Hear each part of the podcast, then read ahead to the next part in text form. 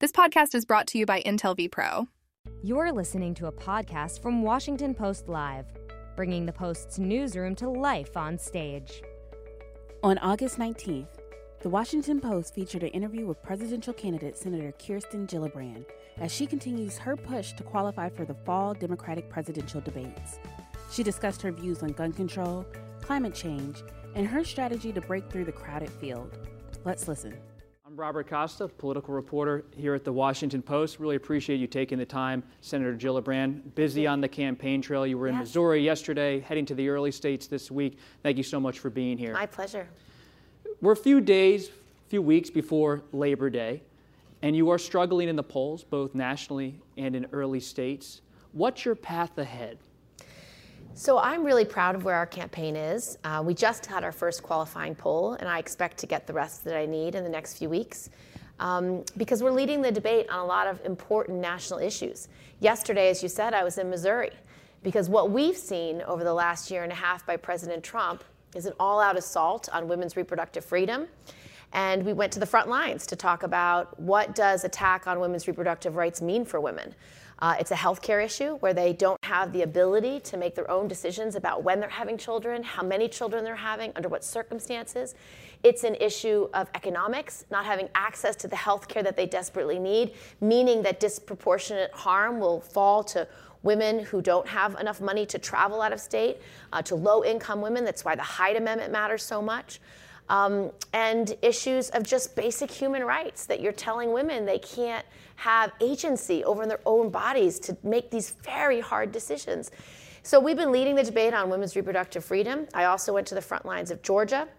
We've been leading the debate on a family bill of rights, uh, why national paid leave matters, why affordable daycare, universal pre-K matter, why equal pay for equal work matters, uh, and making sure no matter who you are or where you love or who you or, or where you live or who you love, you can actually access. Um, f- family rights like national paid leave and um, adopting children. So, despite all that, I think it's really important that my voice is heard on the national stage so we can talk about these issues. Uh, and it's why I hope your viewers go to kirstengillibrand.com and send a dollar so I make the next debate stage. So, despite all the things you've laid out, and you represent a major state, you, you've struggled to get attention and traction. Why do you think that is? You know, I feel that um, this is an opportunity for Democrats to really see what do we stand for as a party, uh, to lift up voices that aren't being heard. Um, one of the things that I'm most proud of is I'm leading the debate on issues like getting money out of politics. And I think my voice needs to be on the next debate stage. But I think these rules that we have for the DNC are new, and most people aren't aware of them. To get to the debate stage, I need to do two things. I need to have 130,000 individual supporters, and I'm just over 110,000, so I'm hoping that everyone here sends a dollar so I can make the debate stage. Um, and second, uh, you need to have the national polls. And it's very early, so having enough national polls is accruing uh, to those who do have very high name recognition. Do those I rules will, make sense? they're not my rules. My rules are just, I have to follow them. I have to actually meet these goals.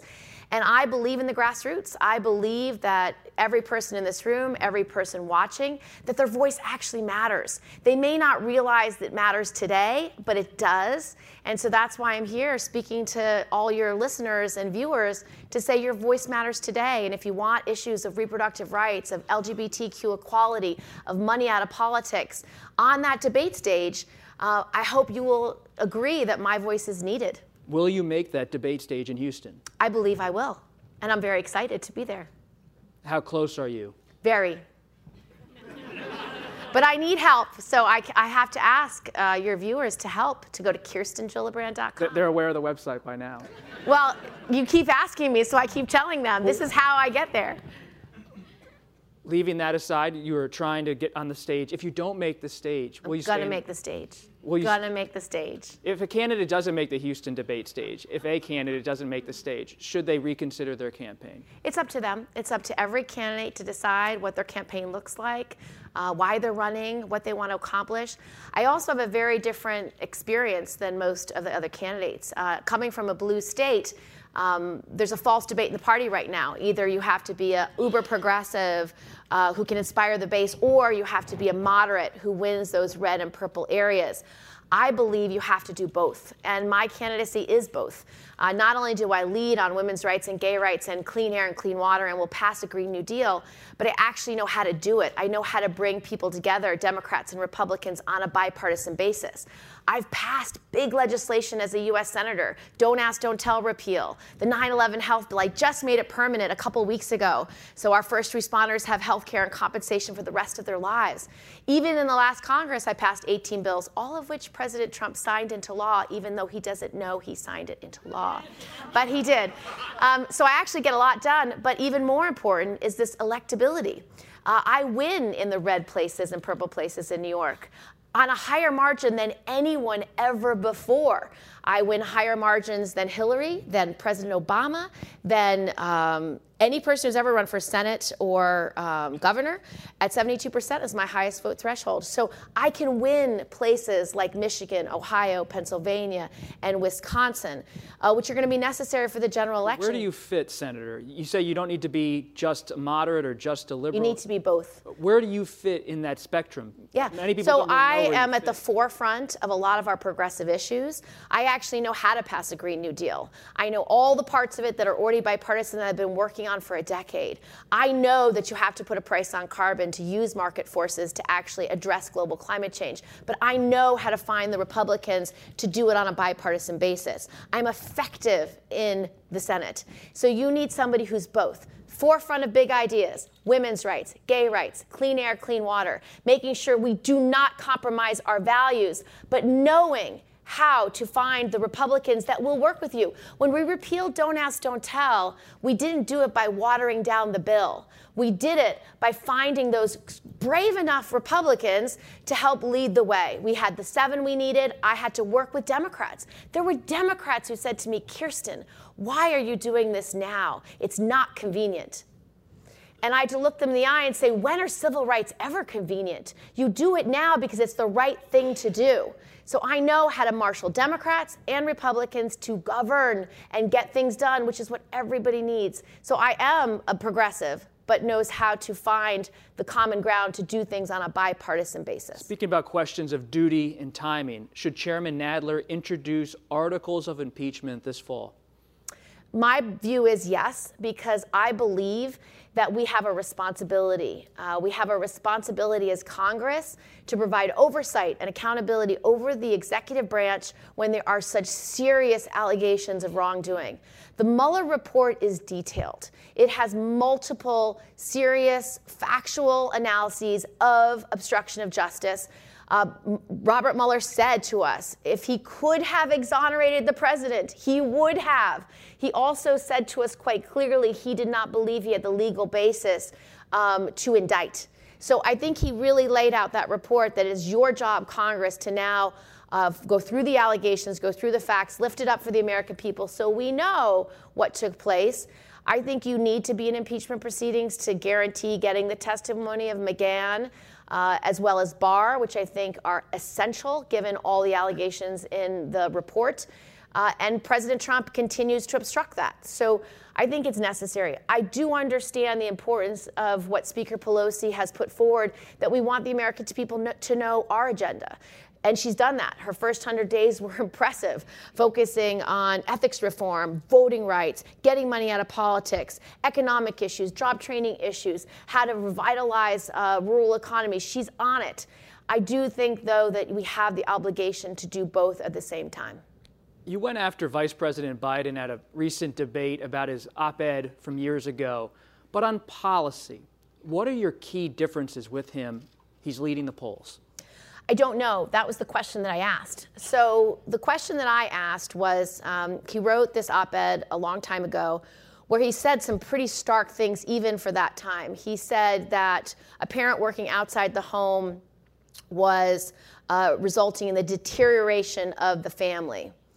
Quotes. Uh, he said that a parent working outside the home um, was avoiding responsibility, quote unquote. So, as a woman who's worked out, outside the home her whole life, as a woman who had two sons and had access to affordable, high quality daycare at the time, I wanted to know specifically what did you mean when you wrote those things? Did you think that me, as a member of Congress, only the sixth woman to ever have a child while serving in Congress, was somehow undermining the family or deteriorating the family or I was avoiding responsibilities? So I very respectfully just asked, What did you mean when you wrote it? And do you still believe it today? We didn't have that conversation. But let me explain why this matters so much to me personally. Not only did my grandmother work outside the home uh, a very long time ago uh, because she was, it was important to feed her family, but my mother worked outside the home. Uh, and so I want to know why he believed they were somehow deteriorating the family. They're my role models. It's why I'm running for president of the United States. It's why I believe instead of a misogynist in the White House, we need a working mom. It's why I have led on these issues of getting, making sure women can have access, and men, making sure all people can have access to paid family leave. It's why I've led on making affordable daycare and universal pre-K a cornerstone of my presidential campaign. It's why I believe in equal pay for equal work. So the question's a legitimate question. Did you believe it then and do you believe it today? Because if you do, the problem is will you lead on those issues? And what's changed is not that I'm running for president. What's changed is that he's running for president. And when you've written those words and said something so far out of step with our party, I just need to know that you don't believe it anymore. And that's a legitimate question. Legitimate question from your point of view. And we, have seen your criticism him on that op ed front and on that issue. But broadly, do you have any policy differences with Vice President Biden? I don't know. That's why I but asked. I mean, on foreign policy, economic policy. Well, certainly on trade, um, I think NAFTA has been a disaster for this country in places like upstate New York, even Long Island, in places like Michigan, Ohio, Pennsylvania, and Wisconsin. When you sign on to a bad trade deal that is a giveaway to corporate interests, it harms us. Um, I think NAFTA 2.0 under President Trump has harmed us. I think President Trump's bad trade deal is a giveaway to drug companies in Mexico, locking in higher profits than they would ever be entitled to ever, uh, is a giveaway. That's what's wrong with some of our trade agreements. Um, I did not support uh, TPP uh, specifically the Trans Pacific Partnership, because there were locked in guarantees for multinational companies where they would have more power than a local government who is trying to protect our air and our water. Just imagine that for a minute. Imagine that a country is trying to say this particular byproduct of this manufacturer causes cancer. We don't want it in our air and water, and we want to have a litigation against a company, a multinational company that's trying to pollute our community. Under that TPP agreement, they didn't have the right to do that. That's outrageous. So I just had a, a different view on trade from Vice President Biden and, and, others who are running because I really cannot support bad trade agreements that are giveaways and to And Medicare for all. You support Medicare for all? Yeah. Vice President Biden supports a public option on top of President Obama's health care law. Republicans are attacking Medicare for all as something that would take away private insurance. If you're the Democratic nominee, how do you fight that argument from the right? On Medicare for All, it's easy. So, back to the first thing I told you about me, I'm different than most candidates that are running for president right now because I have a sensibility and an understanding about how people who live in these rural red places uh, who are Republicans see the world. Um, I hate to admit this fact, but I have uncles who voted for Trump. Anyway, back to so, um, so I know, I know what's going on in their minds. So when I ran for Congress in 2005, I actually ran on Medicare for All. And let me tell you how I got there. When I was traveling around my congressional district, this was pre-Obamacare, people were being dropped their coverage because of pre-existing conditions. Their insurance company charging too much money, their copays were too high, their deductibles were too high, they couldn't afford it, and it's a life or death issue. Every issue that the American people care about are kitchen table issues. The issues that they struggle with every night, that they can't get sleep over, that they're worried about. It's when their child is sick and they don't know how they're actually going to pay for the treatment they need. I know what this feels like as a mom to have an anxiety about a child. When I saw that Theo, as a toddler, had an, an, an, allergic reaction to eggs. His hands turned red, straight up his arm. He touched his eye, face blew up. I literally ran to the shower, doused him in water, gave him a Benadryl, rushed to the emergency room. I was afraid his throat would close. The one thing I was not afraid of is I had an insurance card in my wallet. I have a credit card in my wallet. Imagine every mother or father who is rushing to the emergency room who has no security and knowledge that they can buy whatever health care their child needs to save their life. That's the reality for people today. It was the reality for people in 2005. So I said to my district, How would you feel if you could buy into Medicare at a price you can afford four or five percent of income. No matter what, it's always there for you. It's always there for you. They loved it. This is a two to one Republican district. I promise you, if I'm president, I can go to anywhere in this country and say, why not have a not for profit public option that competes with your insurer who keeps charging you too much money? Why do you think a for profit company cares about whether you get access to the medicine you need or that second day in the hospital or that treatment that costs too much money? They don't. They're for profit companies. They have an obligation to their shareholder, not to you. That's how the economy works. That's how for profit companies work. It's their obligation. And so I could very sensibly say to them, let's at least have a not for profit public option in Medicare that anyone can buy into. They liked it then, they would like it today. I can take that to Republican members of Congress and say, let's just try it and see how it works. It will work. Now, before you build on Medicare for all the super smart people in the room who know a lot about healthcare, you're going to need to fix it. It's going to have to actually cover all the things families will need. It's going to have to cover vision and dental and hearing, all the things that people have to buy extra insurance to get. So make it work. Second, make sure the reimbursement rates to the hospital or the provider actually covers cost. Those two changes to Medicare you can build on. Let people buy in, give them five years, right? Create a transition period, which is the part I wrote into Senator Sanders' bill, because this is necessary. Let people buy in over four or five years. See how many people buy in. I wouldn't be surprised if it's 60, 70, 80, maybe 90% of Americans, because less, uh, more than 90% of Americans earn $100,000 or less. So just do the math. Would you like to have access to all the health care you need at $4,000 a year? You mentioned your uncle, Senator. You'd want it. Who supported President Trump in upstate mm. New York. I've not spoken to them about it, so I cannot tell you why. I, I'm still angry. And I didn't find out from them, by the way. I found out from my cousin. And because she was at an event with me, she's like, well, you know, I'm talking to my dad about it. I was like, what? And she tells me this. I said, that can't be true. They knew how much I loved Hillary. That can't be true. But yes. Well, you used to be a, the U.S. representative for that area of New York, yeah. and you had to yeah. persuade those voters to support you. Yeah. Now you represent the whole state of New York. You're running to be president of the United States. Yep. How do you convince those uncles, others like them, who support gun rights, to now support gun control? Yeah. So this is also easy um, for me. Um, so I think the amount of gun death we've seen in the last decade is so alarming to so many people. We do not want to live in a world where we are teaching our children shelter in place drills as opposed to math drills. I, I can't, yes, I can't imagine the fear that every parent is feeling right now because the, the last shooting was families going to Walmart to do back to school shopping. That is not an America we should want to live in where there's so much anxiety and the easy access that these individual shooters have to weapons of war. In America today, we have Americans who are fueled by hate, racism, division, hunting down other people with weapons of war. So I think there is already common ground on this. I think NRA members want to ban uh, military style assault weapons and large magazines. They want universal background checks. So, someone who's on the terror watch list can't buy a weapon. I can't imagine something more common sense. And they want uh, to have an anti federal gun trafficking law. And that last one is the easiest. It just says law enforcement can go after gun traffickers.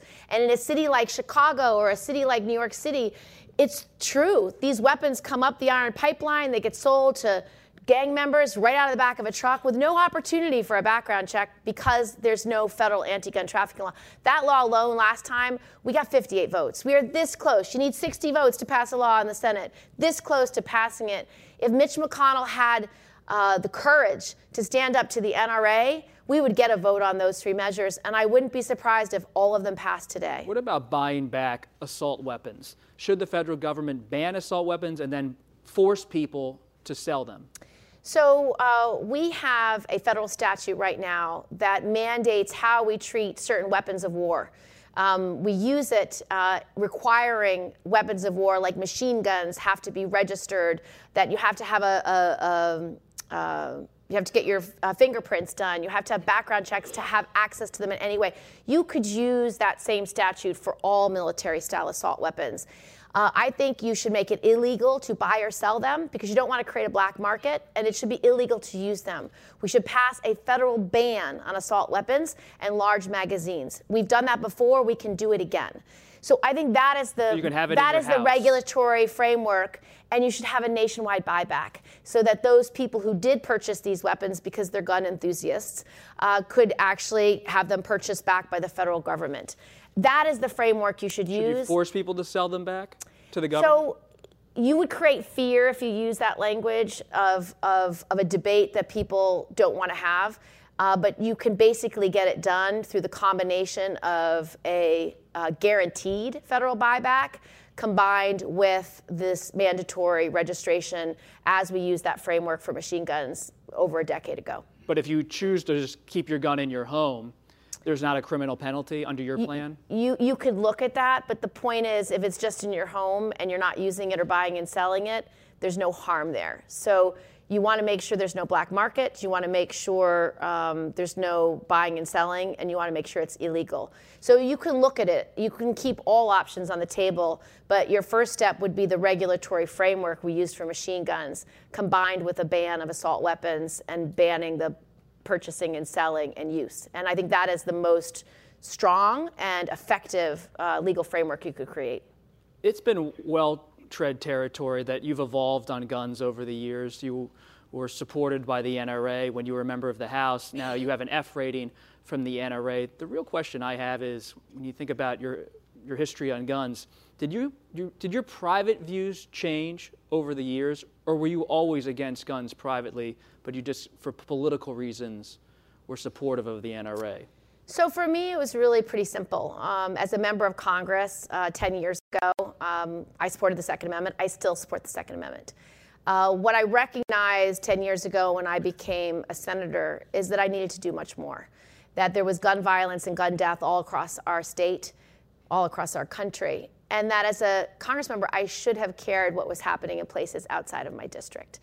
Um, that's what leadership is. I recognized pretty quickly that I was wrong and that I was going to lead on this issue.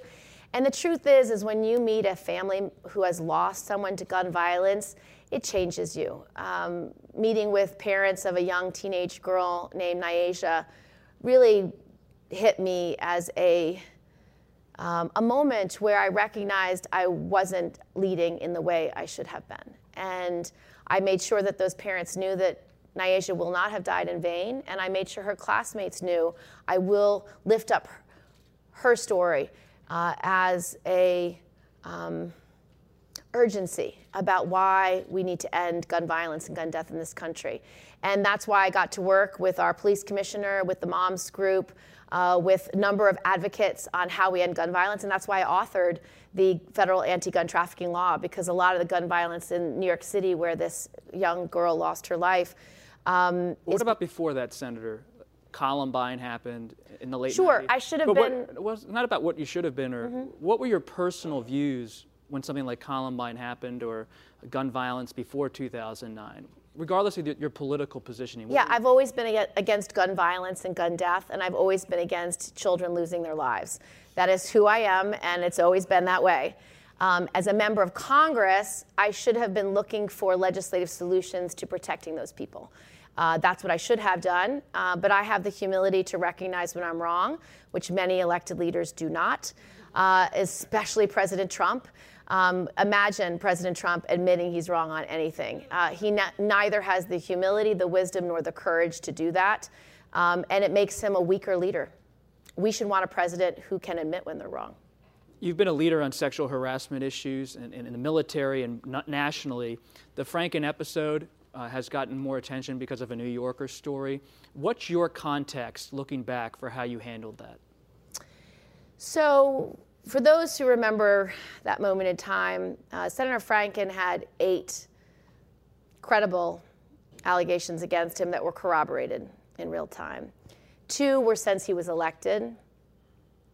And the eighth one, it was either seventh and eighth, but the eighth one that got my attention was a congressional staffer. And I have been working in this space for a very long time, uh, trying to end sexual violence in the military, trying to end sexual violence on college campuses, trying to end sexual harassment in Congress.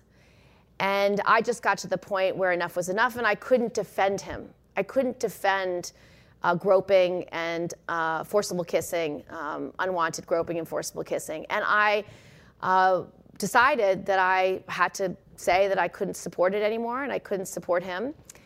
34 other senators followed me, some within minutes, many of whom are running for president today. It may not seem like that today because I seem to stand alone, but I would do it again because I just talked to that congressional staffer and I would stand by her today and I would do it again. Uh, it's hard. There's some Democratic donors um, who uh, want to punish me for the behavior of Senator Franken and hold me accountable for his decisions. Um, my decision was to call him to resign. His decision was to resign, to not wait for his congressional hearing, uh, to not wait for his next election. Those are his decisions and his alone. Um, Did you call on Senator Schumer to work with you on that at the time? I'm not going to divulge private conversations, but I can tell you I spoke with many colleagues uh, after this, the fifth and sixth allegation. Um, the fifth and sixth allegations were particularly disturbing. Uh, one of the women was um, in the military, and uh, she had come forward. Um, and I know what happens in the military. And I know what courage it takes uh, for someone in the military to come forward because more often than not, their careers are ended when they come forward. Uh, they're often blamed, retaliated against. Justice is very hard, which is why I've been leading that issue. And so I personally was very concerned uh, that this was something that was very hard for me to stay silent. And that was shared by a number of members of the Senate at the time. And we discussed it and had our own personal views about how we felt. Um, but I, I remember, and you know, our work in this space was just keep moving along. Um, we were having um, hearings, press conferences, uh, work on military sexual assault, on ending sexual harassment in Congress. And so this is all happening at the same time, and it was a particularly disturbing time for many of us. How should cases like this be handled in the future? Should the Senate wait for the Senate Ethics Committee to review should there be a process in place? There is a process. It's a very um, convoluted and poorly run process that I had been working at the time on revising to make it a better process, um, which we actually ultimately passed um, the tenets of my bill unanimously. So um, the process is that uh, you are entitled to a hearing by the ethics committee, but what you're not entitled to is the silence of your colleagues and asking members of Congress to stay silent and not to be heard on something they care as passionately about, whether we value women, whether these women who are survivors deserve someone to stand by them, that's absurd. And for our party to ask members of the US Senate, particularly the women members who came forward, um, to say enough was enough, I think is an outrage. You've called the allegations against Senator Franken credible. You said you recently spoke to one of the accusers. Would you oppose a political comeback by Senator Franken? There's always room for redemption of anybody. I d- I don't know why this conversation is so difficult. Um, anyone who wants a second chance, it's always there for everyone. We're a country that believes in second chances. We believe in someone who has humility, who comes forward to say they're sorry and they have paid consequences and want to reemerge, that's always there for everyone. And that's a decision for someone to make themselves. It's not my decision. It's certainly not my um, responsibility. It's for someone else to make their own judgments and decisions. But there's always a path for redemption for anybody. What about for political journalist Mark Halperin, who recently signed a book deal? Many Democrats participated in his book. Does he have a path to redemption or not? It's not for me to judge. It's a choice that any individual can make, and they just make it. It starts with humility and a, a recognition that um, you acknowledge that you've done something wrong. People make mistakes all the time. But that acknowledgement and having some uh, measure of, of um, you just have to go through it. And, you know, it depends on what you're accused of and what the facts are and what the allegations are. Um, obviously, if you've committed a criminal offense, assault, rape, you may well be doing jail time. Um, and that's why, you know, I'm someone who believes in someone who has done their time in, in a criminal setting deserves to have their right to vote back. Um, it's, we want paths for redemption for anyone, but, you know, these are different allegations. If it's just you've made a mistake or you've harassed someone, there's a different path. It's not a criminal allegation. Do you approve or disapprove of the Democrats who participated in Mr. Halperin's book? You know, I don't know enough about the allegations or why they chose to do that, and it's not my job to be the purveyor of approval or disapproval. Look, looking at uh, the economy right now, are we heading to a recession or not? You represent New York, and you, know, you represent Wall Street. What's your read on the economy? So I disagree with President Trump uh, that there's a conspiracy. Um, what do you mean by that? Well, uh, I disagree with President Trump that uh, the economy is strong for everyone and that the fake news of America today is somehow misleading the American people. Just spend a day in Youngstown, Ohio. Um, I was in Youngstown uh, just a, a, about a month ago uh, on my Broken Promises bus tour to talk about all the Trump broken promises about the economy, about getting the cost of prescription drugs down, about Social Security, Medicare, Medicaid, and went straight to the voters uh, who voted for him. Um, I was showing Democrats how I will beat President Trump. I will talk about how he lied to the American people and misled them, and I will go right to his backyard. And so, as part of that, I was in Youngstown, Ohio, and I met with men and women who just lost their jobs because a GM plant decided to close the plant down. And some of them were notified by text message, having worked at a company for 20 or 30 years. I met uh, a community that's been hollowed out because of these massive job losses. Um, and they do not feel like the economy is soaring. Uh, they continue to see how bad trade deals affect them negatively and they see that their community is being left behind. And so, as president, I believe um, that economy has to be our priority. It means making sure anyone underemployed or unemployed gets access to job training, using community colleges and state schools and apprenticeship programs and not for profits to hone their skills to have access to the jobs in their region in the fields they want uh, to make sure that we invest in communities that are left behind because of bad trade deals and reinvesting in them. Use the Green New Deal as a platform to actually invest in new energy markets in wind and solar and geothermal and hydropower, in wind uh, turbine manufacturing, in solar panel manufacturing in communities left behind. And so, as president, you can marshal federal resources to go into communities that are desperate for job, job growth and opportunity, like Youngstown, Ohio. So, I think President Trump just hasn't spent time talking to real people about what's going on in their lives because even in a state that has low stated unemployment rate, real unemployment is much higher, and the underemployment rate is far higher than anyone has even estimated. You go to places like Ohio and Pennsylvania, you go to places like Iowa and New Hampshire, they will tell you they might have a job and they may not be counted as an unemployed, but they are deeply underemployed. And you see it on the number of people living below the poverty line. In Iowa is an example. Their unemployment rate's two point something, but 20% of people are work, are living below the poverty line. There's your disconnect. They can't put together enough hours. They can't put together high enough pay to actually provide for their families. Some of your rivals take pride in saying that Wall Street would fear them if they were elected president. Should Wall Street fear you if you won the White House?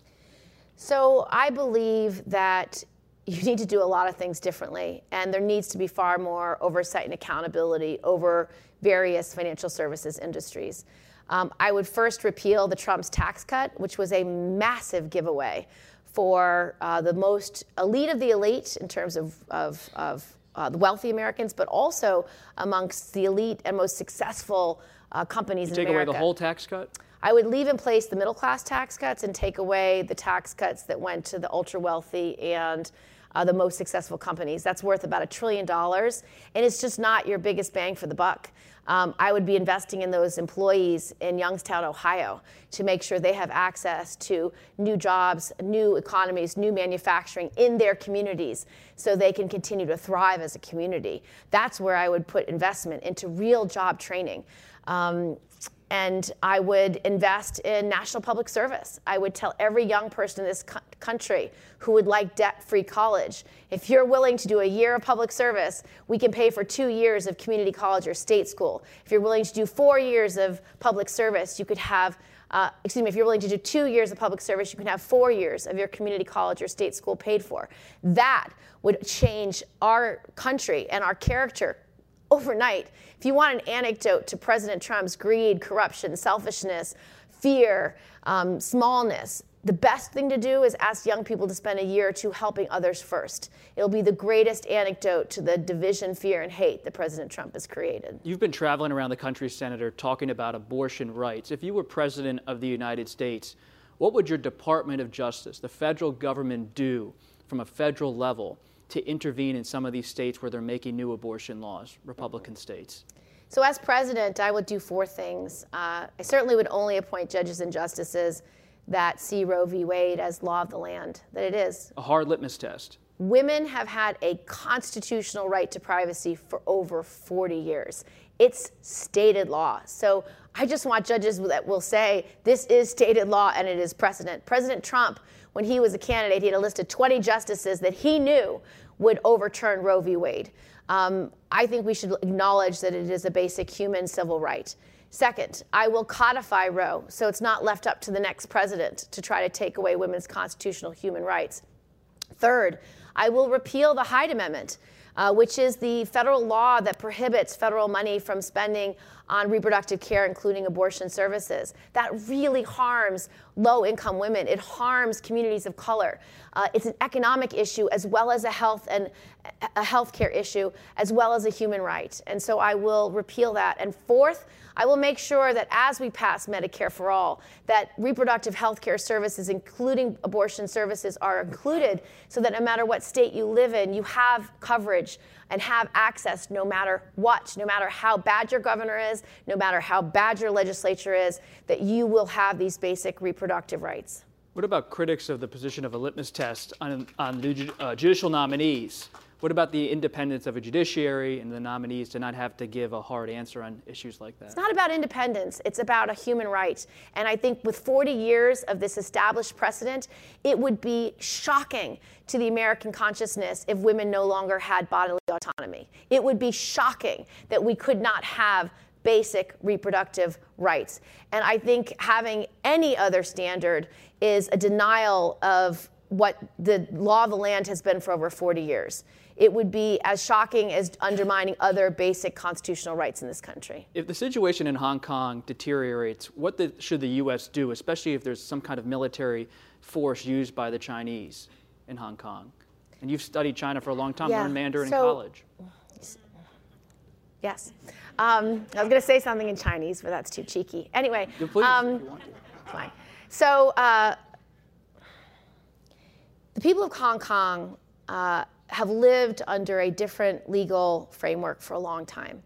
Uh, and the agreements that were made uh, with the UK uh, during the changeover were specific. They've never imagined that they could be extradited to mainland China and have to uh, be um, uh, beholden to the laws of mainland China. Uh, they never imagined that they would have no free speech rights. They never imagined that they would be denied basic constitutional freedoms like the right to protest. But that's actually what's happening in Hong Kong today. And so they are rightfully protesting. And we, as Americans who believe in these basic human rights, should be supporting them. This president has been unwilling to stand up to strongmen all across the globe, unwilling to stand up to China, unwilling to stand up to Russia. What should he do, though, with Xi Jinping? He should stand up to them and say, if you want to have a future with an America that will engage in you on the world stage, engage with you on economic issues, engage with you on trade, you should not cross this line. That is the power of the American government, that you can have um, not only the bully pulpit, but you engage the world community.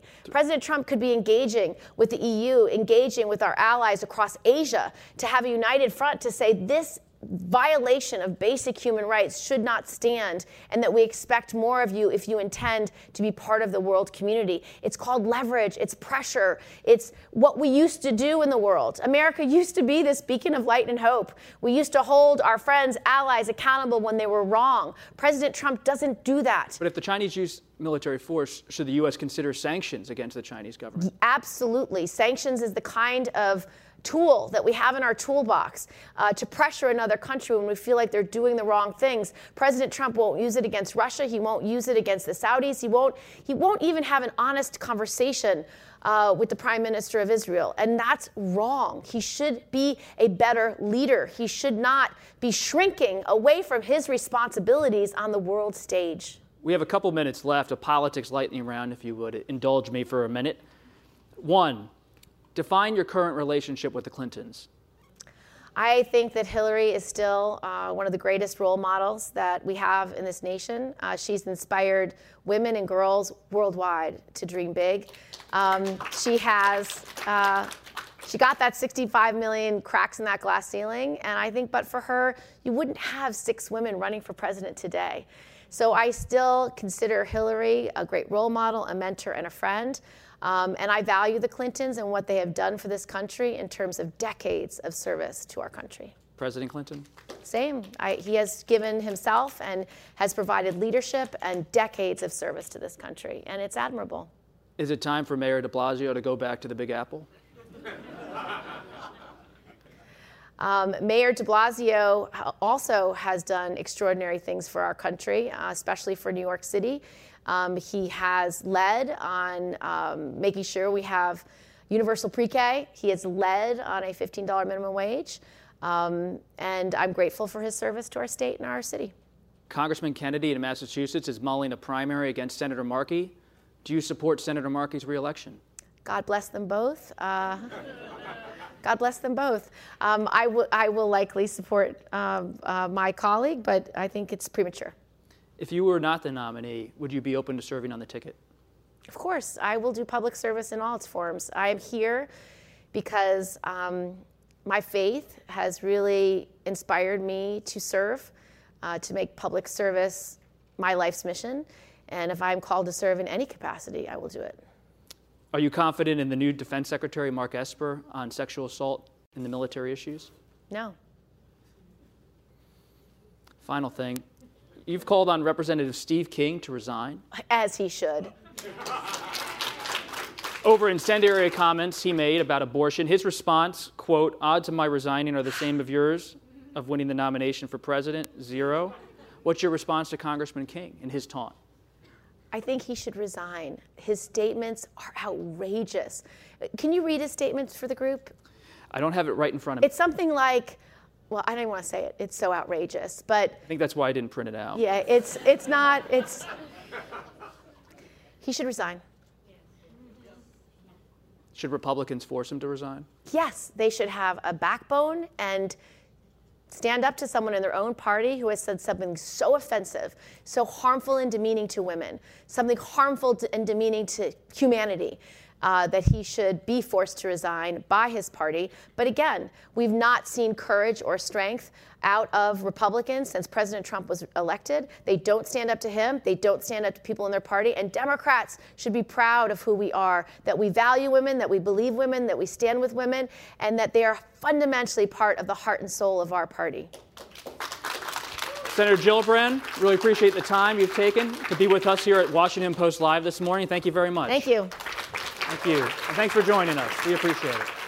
Thanks for listening. To hear more interviews from this series and other Washington Post Live programs, visit us at WashingtonPostLive.com.